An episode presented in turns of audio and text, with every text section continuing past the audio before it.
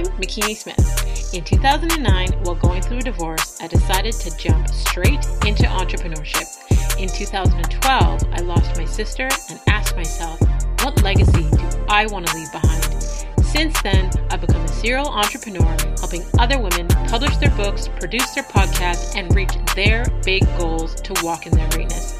I realized the importance of sharing our stories of resilience and how it can be another's guide to walk in a manner worthy of their calling. We are blessed to be a blessing. So get ready to be blessed with an inspiring testimony.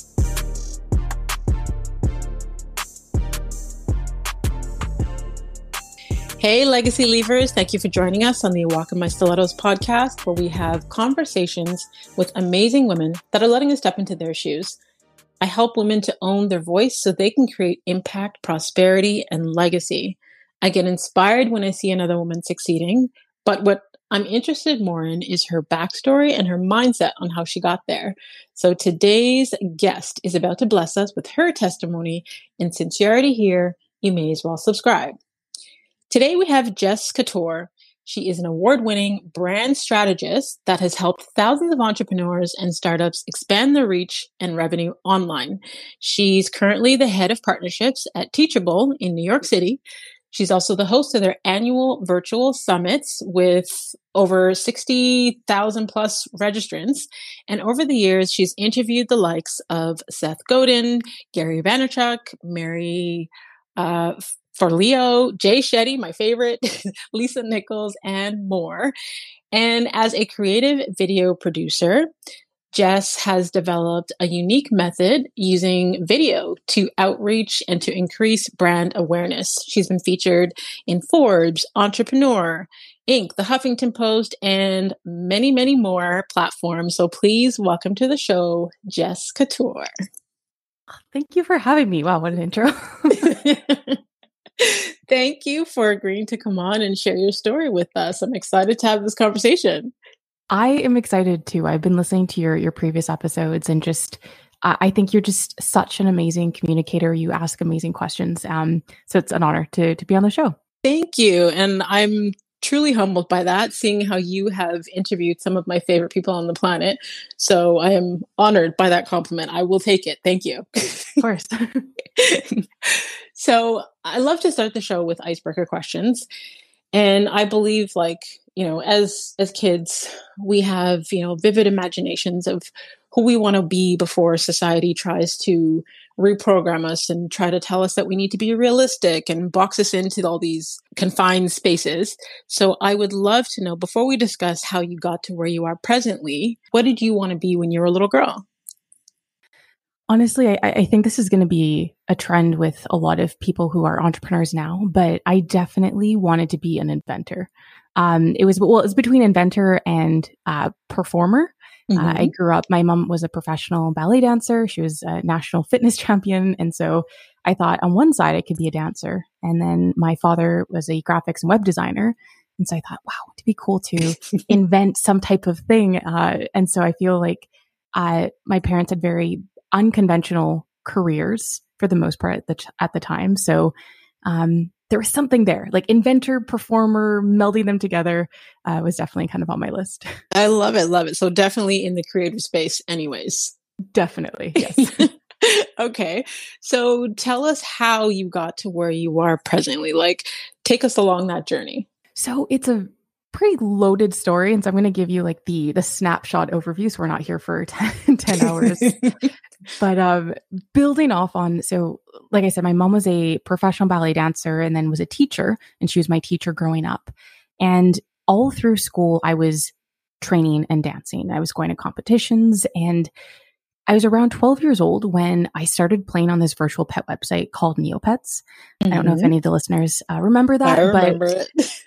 it was it was great because it was just basically a virtual pet website. You could feed your pet, you could play games, but one of the elements of that site was that you could build your pet its own page. And I didn't realize it at the time. I thought it was just a game and you learn these little codes that you add in and you can change the colors. But really what you were doing was you were learning how to code websites. You were learning HTML.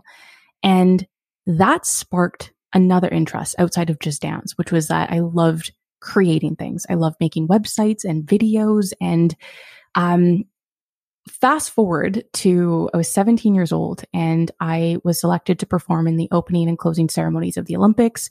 I then toured with Princess Cruise Lines uh, for six months. And after all of that, I found myself sitting back home at my parents' house and I was like, I don't know what I'm going to do next. I feel like I need to go to school. I feel like I need to do something outside of just dance. And so I decided to get a certificate in digital media. Fast forward a lot of the story because it's very long, but I um I ended up working in different positions where I started to pick up new skills around online business and marketing and design.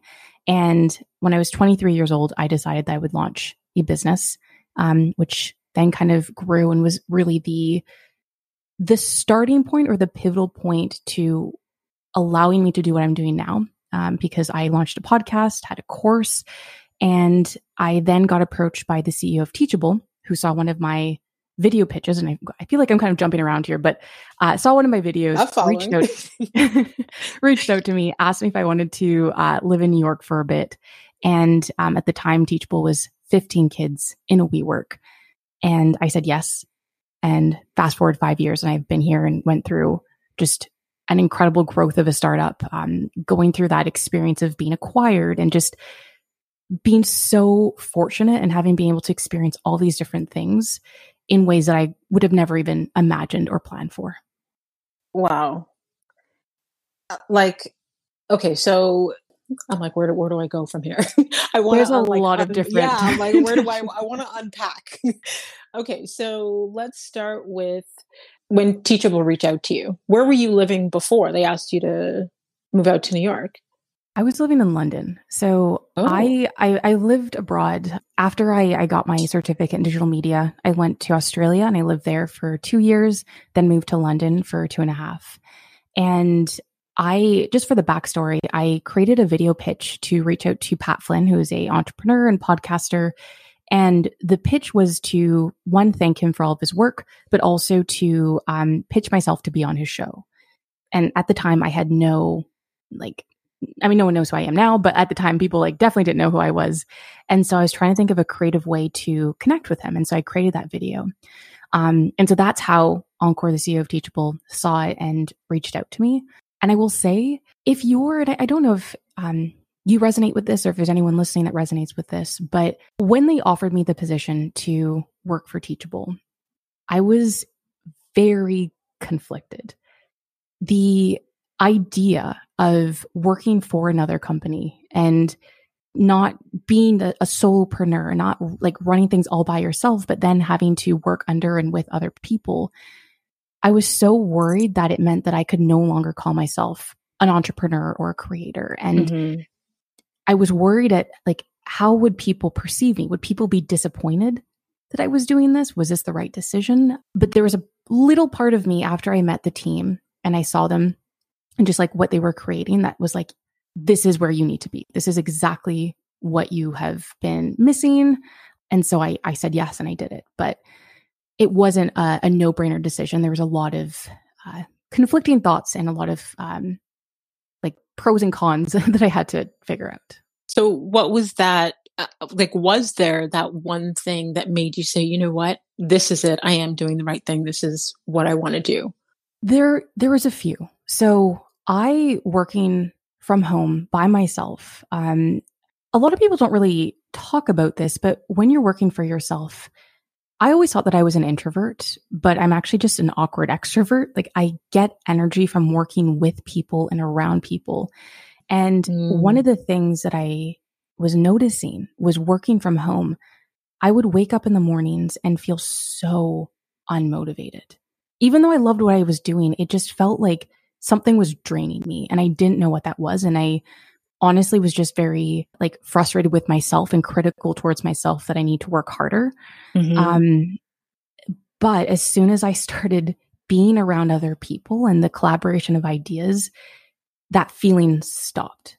Mm-hmm. And so that I think was like the the biggest thing where it's like maybe I need to change how I'm doing things, even though working by yourself works for a lot of people and a lot of people advertise that on social media, you need to know your kind of power zone. You need to know what environment and what situations actually lift you up. And it might not be the same for everyone, but that was the biggest, the biggest thing that I noticed where I'm like, I think this is something we should pay attention to.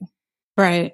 I think it's very important that you you know you speak to the the the part about awareness because you being aware of like you said you once thought you were an introvert and learned that you're an, you know an awkward extrovert um, when we are aware of ourselves when we have taken the time to study who we are and get to know who we are then we can have a closer look at what when something is triggering you know what that could be or what is needed you know like even when the pandemic first hit I know a lot of my friends uh, because I'm I consider myself a severe introvert. I like highly enjoy my alone time. I hide from the outside world as much as possible. so I know a lot of my introverted friends. Um, they were thriving during the pandemic because it was that excuse know they didn't have to go out they didn't have to network with people they got to actually focus on the you know being creative and doing the things that they love without feeling like they were being drained. Like for example i would used to attend networking events and it took me 2 days to recover you know energetically mm-hmm. after that experience.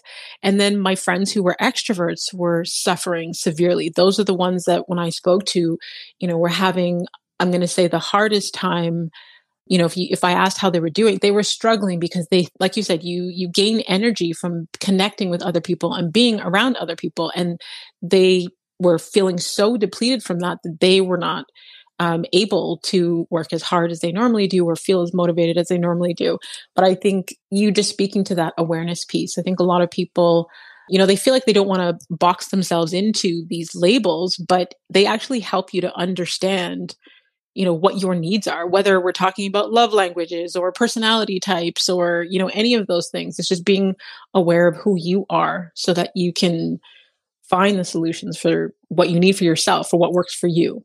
It's so true. And it actually reminds me of um, angela alston. Um, she was actually in our teachable summit uh, this round that uh, she's a, a, counselor a therapist and she was saying um, it's really important to create a baseline for yourself so really starting to think through if you're currently in like a, a good state or you're having a good day or a good week, starting to think through like what what what is that? What do mm-hmm. those feeling what are those feelings? How do you behave? What is the environment around you? And just kind of recognizing like when you are your best, what does that look like? Because you can then start to also be proactive mm-hmm. and start to see like, okay, I notice I am my best every single time I am by myself in a room, not talking to anyone, just doing deep work. Mm-hmm. And so if you have a conference that you have to go to, or you have a group meeting or public speaking, you're not getting into those situations and then your body is reacting to the fear, to the overwhelm, but you're like, okay, I see this is coming up. I can see based on my baseline that this environment may cause me to have a little bit of a wobble and I can plan accordingly. So when it does arrive, I can be like, ah, there we are. Yes, I was expecting you. Welcome, dear. Welcome, frustration. Yeah. Um, so you take a little bit of that, that control back. Yeah. Yeah. And even with the fear piece, um, actually, I just had a client this morning where we worked through this, where it's, you know, people will look at, oh, well, how do you, how do you, um, you know, overcome fear? How do you get over it? But it's like those of us who have learned that the rewards are on the other side of what you feared. It's working through the fear. The fear will always exist. It's your ability to work through the thing and to not allow it to cripple you or for you to go back to, you know, whatever it was that you were used to before because our minds are programmed for safety. So, you know, we have something that we're afraid of. Like, for example, when you talked about um, doing exam, um, sorry, events and stuff like that, years ago when I first started public speaking, I knew that you know, it wasn't something I wanted to get into. Um, so, long story short, I would say yes to things to push myself out of my comfort zone, but then I would have these flare ups. Like, I was diagnosed with an autoimmune disorder, fibromyalgia, and then it causes my body to like shut down. And it took friends that are close to me that were around me that are like, you know, every time you have to do a speaking engagement, do you not realize you have a flare up? Like, your body shuts down it triggers wow. your anxiety you know you're in bed for sometimes a week at a time and when we looked at the patterns of every time i had one of the physical shutdowns it was right before big events so i stopped saying yes to really big events and then now as we are you know, we're, I guess, still technically here in Canada dealing with lockdown, but having to do virtual events, I found my comfort zone through virtual events because I don't have to be around the energy of other people physically to feel drained from the experience. And I'm able to find better coping mechanisms so that when I'm doing virtual speaking events, I'm in the comfort of my own home. Like my anxiety levels are not as high. So the triggers um, and things that used to shut me down before no longer do that. And I can still do what I love to do and then still at the same time make the impact where I'm able to speak, you know, on other events and platforms and conferences. I'm so glad that you're saying that. I, I think that, I mean, I know you inspire people all the time, but I think it's incredibly encouraging to hear stories like that when people look at you and everything that you're doing and that you don't have to be a public speaker, even though maybe some of the people you follow or some of the um, people that you know of in your space are doing that. There's always a way and there's always room for you to recreate how you do it for yourself and you can still be mm-hmm. successful. Absolutely. Yeah, Absolutely. So I want to get into I know that you are big on relationship building. So I'd love to hear like how you've been able to build some of the relationships that you've built even if it's if that's what brought you know some of the speaking opportunities for you to connect with people like jay shetty and lisa nichols and stuff like that like i'd love to hear your journey with that yeah so i think with relationship building it started like the things that i was doing i didn't start it off with like this strategy it was more so of like oh i wonder how i could reach out to someone um, who probably isn't going to see my email or I really appreciate what this person is doing. I don't really even ask right now, but I would love just to kind of acknowledge it. Like there wasn't this eh, like calculated like this is how I'm going to like build relationships, but it kind of organically grew into seeing that this like certain things that I was doing were incredibly um effective as far as just like one getting people's attention, but building a connection with someone that I don't think there's any way, no matter if you were like the most amazing copywriter, you wouldn't be able to do with an email. Um, mm-hmm.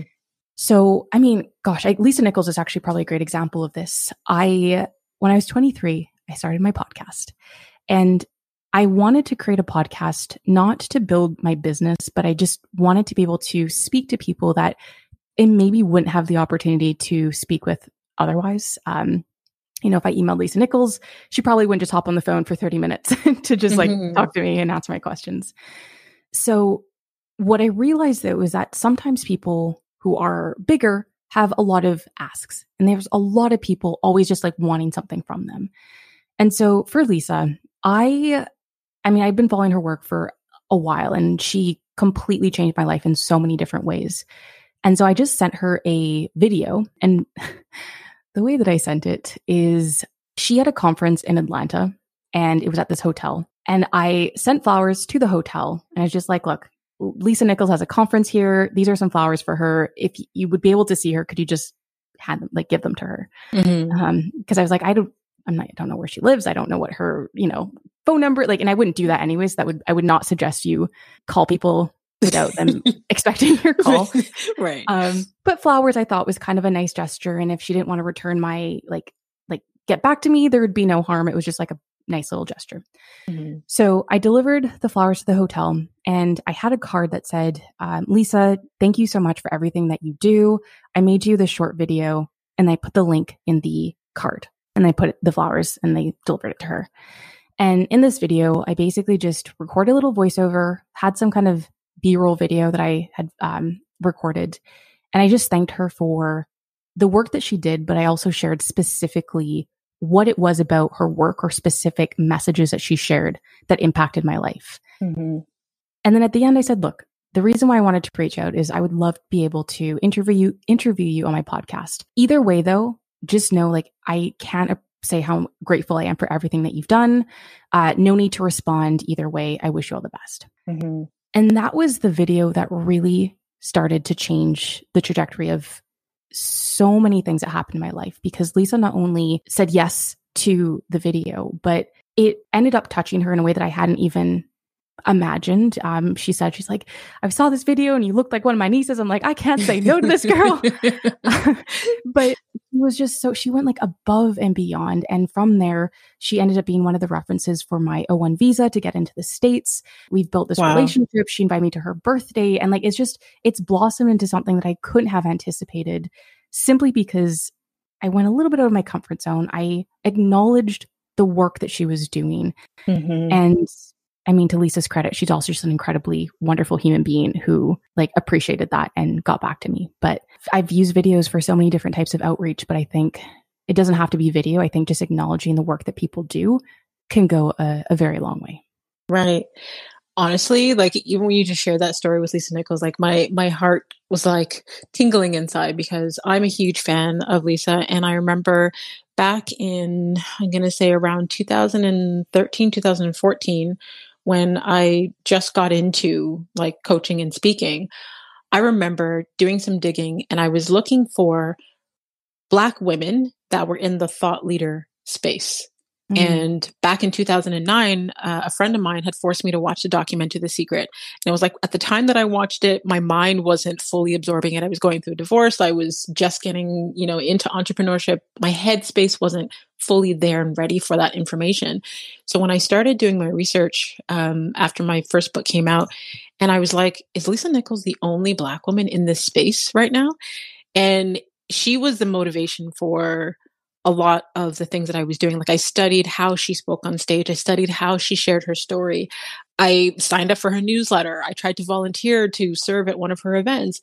And then a few years ago, I think it was 2018 or 19, I can't remember. I was going through a breakup. Like in the next week, I was scheduled to be at the Archangel Summit here in Toronto, and Lisa Nichols was one of the main speakers. And I got there and I was like, I just finished wiping my tears in the car. And I get inside and I wanted to sit at the back of the room. I just I had to I wanted to be at the event to open up my my I'm going to say my my headspace that I was in, but I wasn't interested in interacting with anyone. And I go to sit at the back of the room and I turned over to my left and Lisa Nichols was sitting there with her team, like at the back row of the event. And uh, because I was already in shambles from what I was dealing with, I was like, okay, well, you're just going to sit here and stare at her? Like so i said i don't want to interrupt. She's probably just trying to like you know prep and get her energy before the event starts and slowly people started to approach her when they realized that she was sitting at the back of the room. I think there was maybe like three people from her team and then a couple people started to like slowly go over to her and i was like i don't want to ever be that girl. And i said mm-hmm. i don't want to ask for a picture. I don't want to get on her nerves. I just want to tell her that i love her and I waited till everyone else, you know, walked away and they were about to dim the lights for the event to start. And I just walked over quickly and I said to her, honestly, I love everything that you're doing. You have completely changed my life. I've been following you for so long and I just want to say thank you. And she held my hand and she looked me in the eyes and she's like, Your eyes are so beautiful. And I was like, Oh, she spoke Aww. to me. that was my my my moment. Um like I think of every time I, you know, have to do speaking engagements and things like that, and I look at her story of how she's transformed her life, um, not just in the physical sense, even how she's changed physically, but I'm just like, she's impacted so many lives. I don't even know if she realizes. I it's it's mind blowing and, and, i think though like that story is an example of like for anyone but just like how it's not the big things that you do because like when you when you think of Lisa Nichols or anyone, it's not just like the video or like the course of the program you took or whatever. It's that one small moment where they acknowledged you as a human being, where they looked mm-hmm. you in the eyes and were like, "I see you." Mm-hmm. Like, and we don't have to be huge influencers to to do that, but like you just you just you just never know how impactful that can be. And for her, she probably didn't even realize, you know, looking you in the eyes and like holding mm-hmm. your hand and just speaking truth would resonate and like would be something that you would remember. Yeah, absolutely. So, I mean, okay, so you've used um, unconventional ways to, you know, reach out to people and, and connect with people. I would love to know. Sometimes people think about not wanting to approach people that are on the level of, you know, Lisa Nichols and Jay Shetty and stuff like that. What do you think are some barriers that are keeping people or holding them back from from doing that? Oh, that's a good question. Um, so I think there's a few, and I also am gonna like add like a micro step in between that, which I think is both great and also can help ease those nerves. But I think what holds people back is they're approaching it like an ask. Like they're mm-hmm. approaching it as if I need this grand person to do me a favor.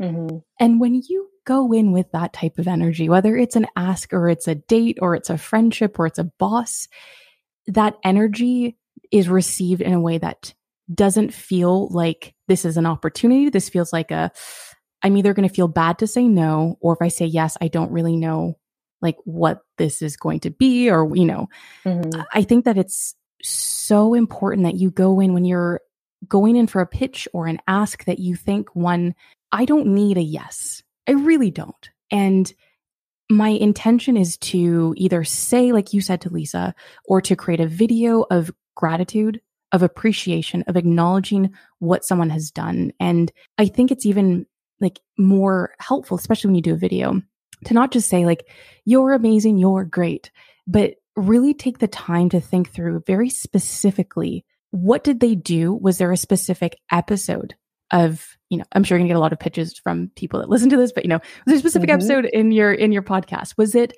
a certain thing that you said in an interview? And what did that thing lead to?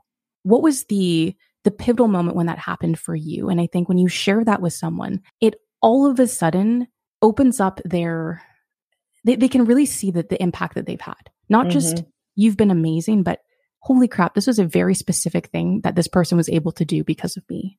Right. Um, so I think that that's important to go in with that mindset. The other thing though is you don't need to always reach out to the biggest fish. Um, I was listening to a clubhouse interview or a clubhouse talk um, a while ago, and it's actually Scooter Braun um, was in the room, and someone, everyone was asking him like, "Hey, like, how do I basically become the next Bieber, Ariana?"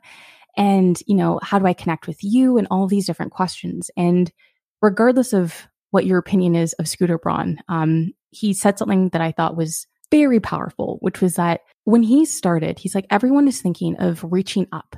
How do I connect with someone above me? How do I connect with someone bigger than me that I can really uh, get something from?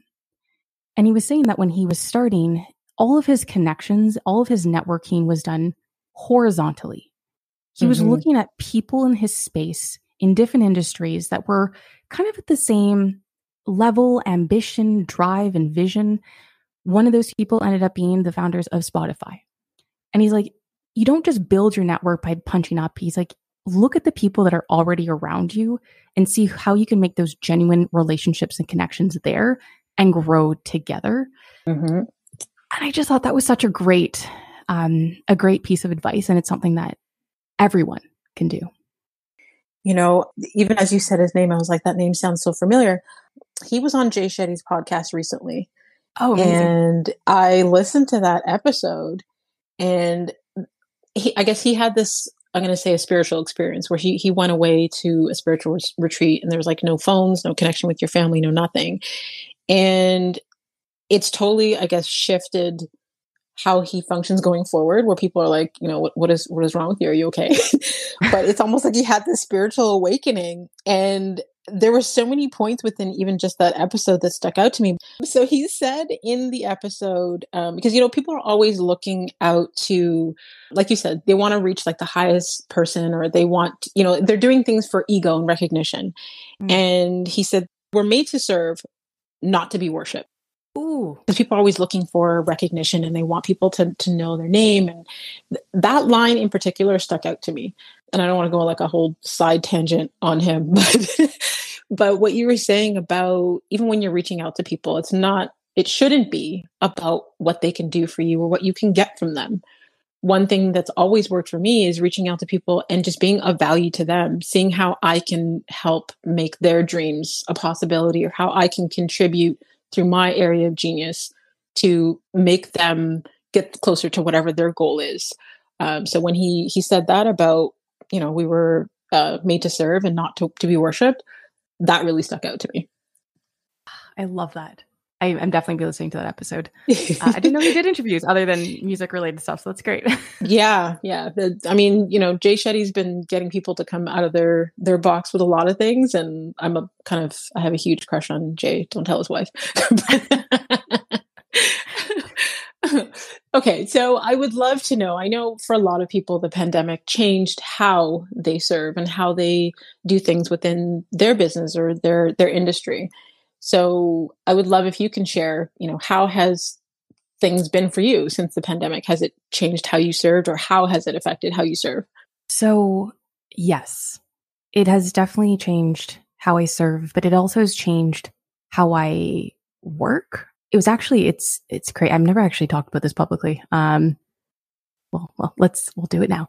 Um so kind of like going back when I said that I was work when I was working from home, um the the thing that I kind of was struggling with was motivation and working around other people really changed that and that was great. But I started to notice that there was just especially just kind of being by myself and working remote and being older too, I started to notice there's just like a lot of struggle. There's a lot of challenges in my work in just doing certain things and I was talking with uh, one of my family friends who works in medical and she basically said she's like, "Oh, she's like, have you been tested for ADD?"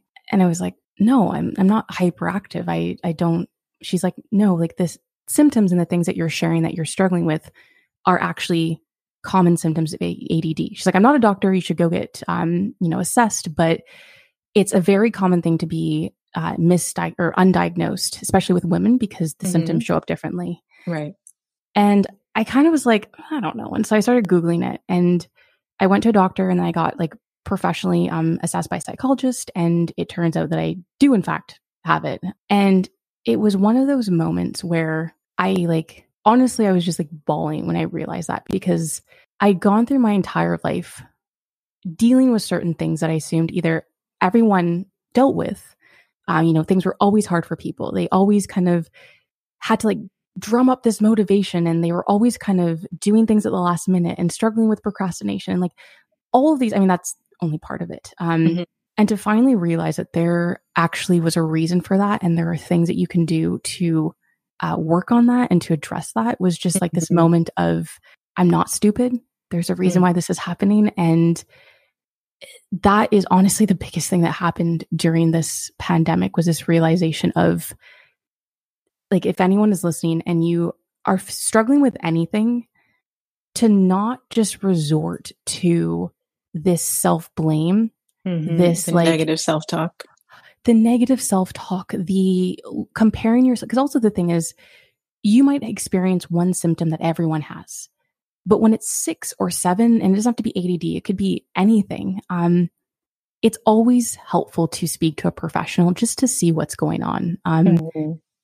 Your life will get so much easier when you have the tools, when you have uh, you know, going back to we are saying about being an introvert and kind of knowing what your plan will be if you have to go to a conference, when you have ADD or you have any type of, you know, thing that you're dealing with, knowing what the landscape is and having a map so you can be proactive and anticipate certain things that are really going to be a struggle for you or you're going to just are going to be a challenge, it is going to change so so much. So um yeah, honestly that was the the biggest thing for me and Thank really you for sharing that. that. Thank you. Yeah. Thank you so much for sharing that. I appreciate that. And I know there will be so many women that will definitely find comfort in even hearing that.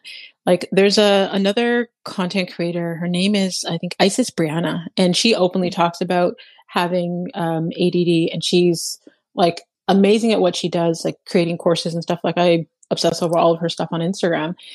And I use her as an example to show to my daughter actually, because one of my daughters um, was diagnosed with ADD when she was like, I don't know, fifth or sixth grade. But you, how do I say this? You know, people may label you or misunderstand, but you guys are actually like genius when you guys are able to like anything that you're really interested in you hyper focus on and you excel at yes. like i look at my daughter's qualities on you know she may not be the greatest in doing schoolwork but if it's something that she's interested in watching her like excel at that and like kill it because of her hyper focus on that like there's just no stopping you guys. So thank you for sharing that. I think sometimes people feel like because they can't focus on one particular thing or they feel scattered or they feel like, you know, they don't know why they're, you know, not motivated to do something like you said, the procrastination, things like that. But once you know what you're dealing with, there's so many things in place to help you so that you can thrive and be like beyond your best best self. Absolutely. Yeah, it's and it's more common than I think a lot of people realize. Um, but I just, yeah, it was just like not knowing, you know, like going mm-hmm. your entire mm-hmm. adult life and then being like, oh, there's actually like I could have I could have addressed this like your daughter in grade five. Are you kidding mm-hmm. me? but um, it's either way, and I think like for whether it's you know whatever it is that people are dealing with, the challenges or the the struggles that you have, even though you don't feel like you've come out to the other side. What you are doing is you are building these incredible muscles. Mm-hmm. And, you know, for, for me specifically, it's like I've built this endurance of like, it feels like you're climbing up a mountain because I want to get certain things done. It's just like very, very difficult sometimes. And mm-hmm. not to overlook the like in between mess, you know, that, that you're in right now. Cause you're like, when you're at the gym and you can hardly do, you know, 10 squats, it's not like it's it hurts, but it's not like it's not doing anything. You're building those muscles; they don't go right. away. Right. Um, so it gets yeah. better.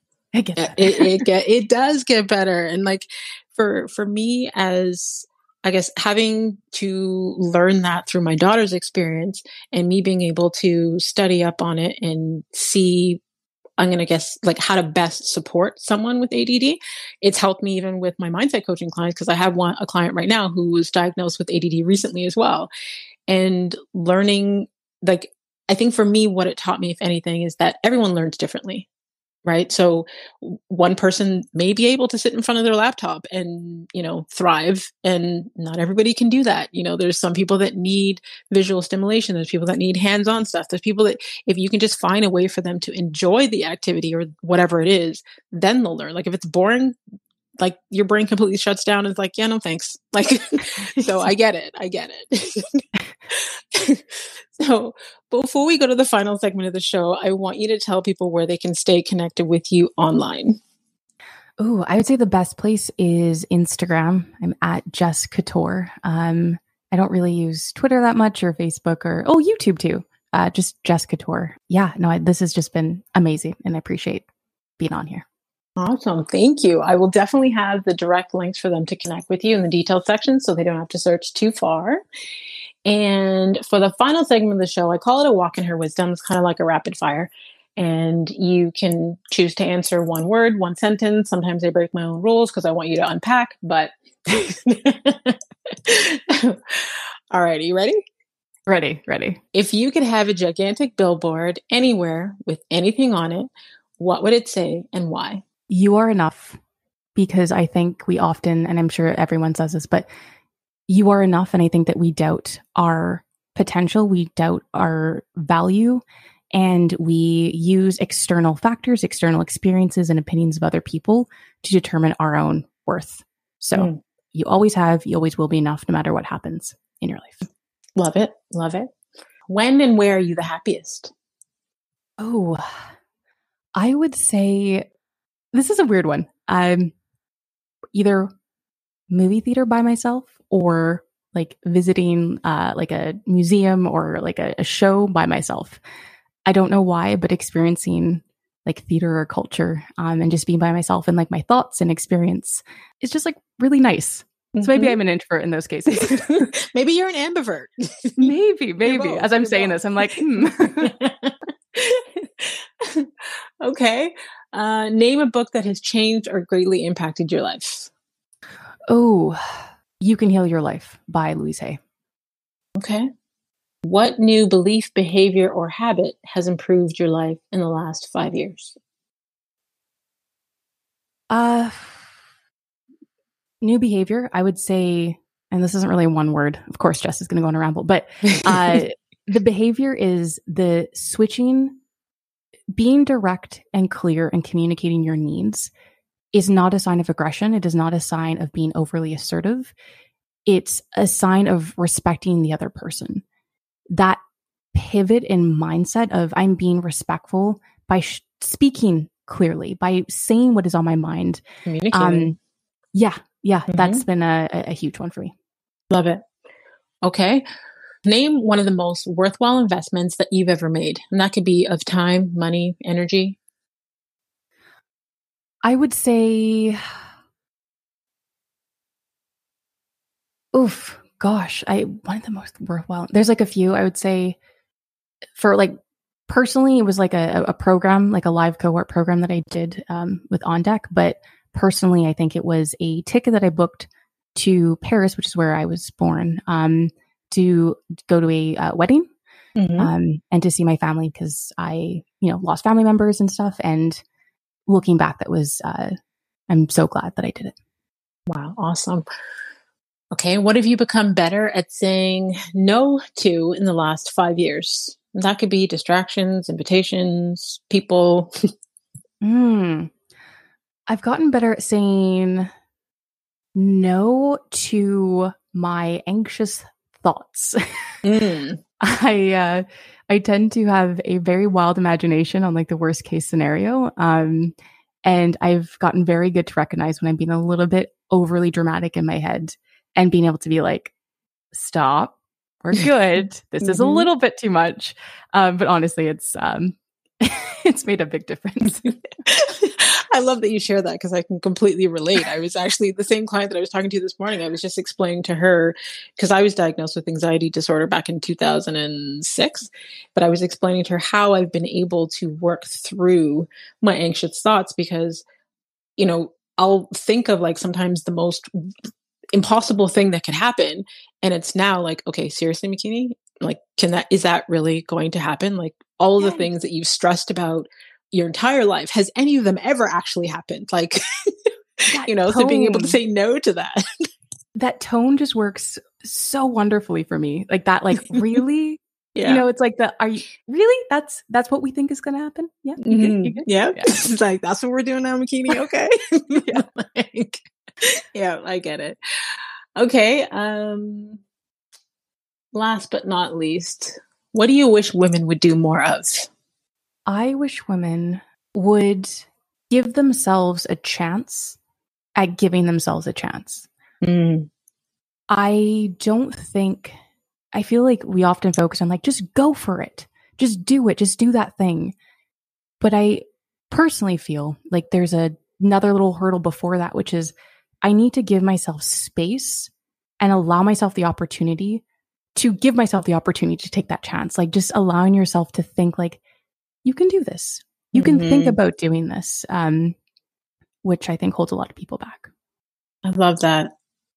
I love that. I love that. I love that. Wow. Thank you, Jess, so much for sharing all of your gems with us, for being so open and transparent. I truly, truly appreciate you. Thank you so much. Likewise. Thank you so much for having me on here. This is a lot of fun. awesome. Thank you. Thank you. And to all of you legacy leavers out there, until next time, make sure that you subscribe, rate the show, and leave us a review on Apple Podcasts. And I just want to thank every single one of you that has been listening because thanks to you, the show currently ranks in the top 1.5% most popular shows out of all podcasts globally. So I just want to thank you for tuning in and listening. And if you can think of, I'm going to challenge you to three people that would receive value from hearing Jess' story today, please share it with them. Feel free to screenshot this week's episode. You can tag us on Instagram. You can tag Jess at Jess Catorc. You can tag myself at The Real Makini Smith and continue to walk in greatness in your stilettos in a manner worthy of your calling.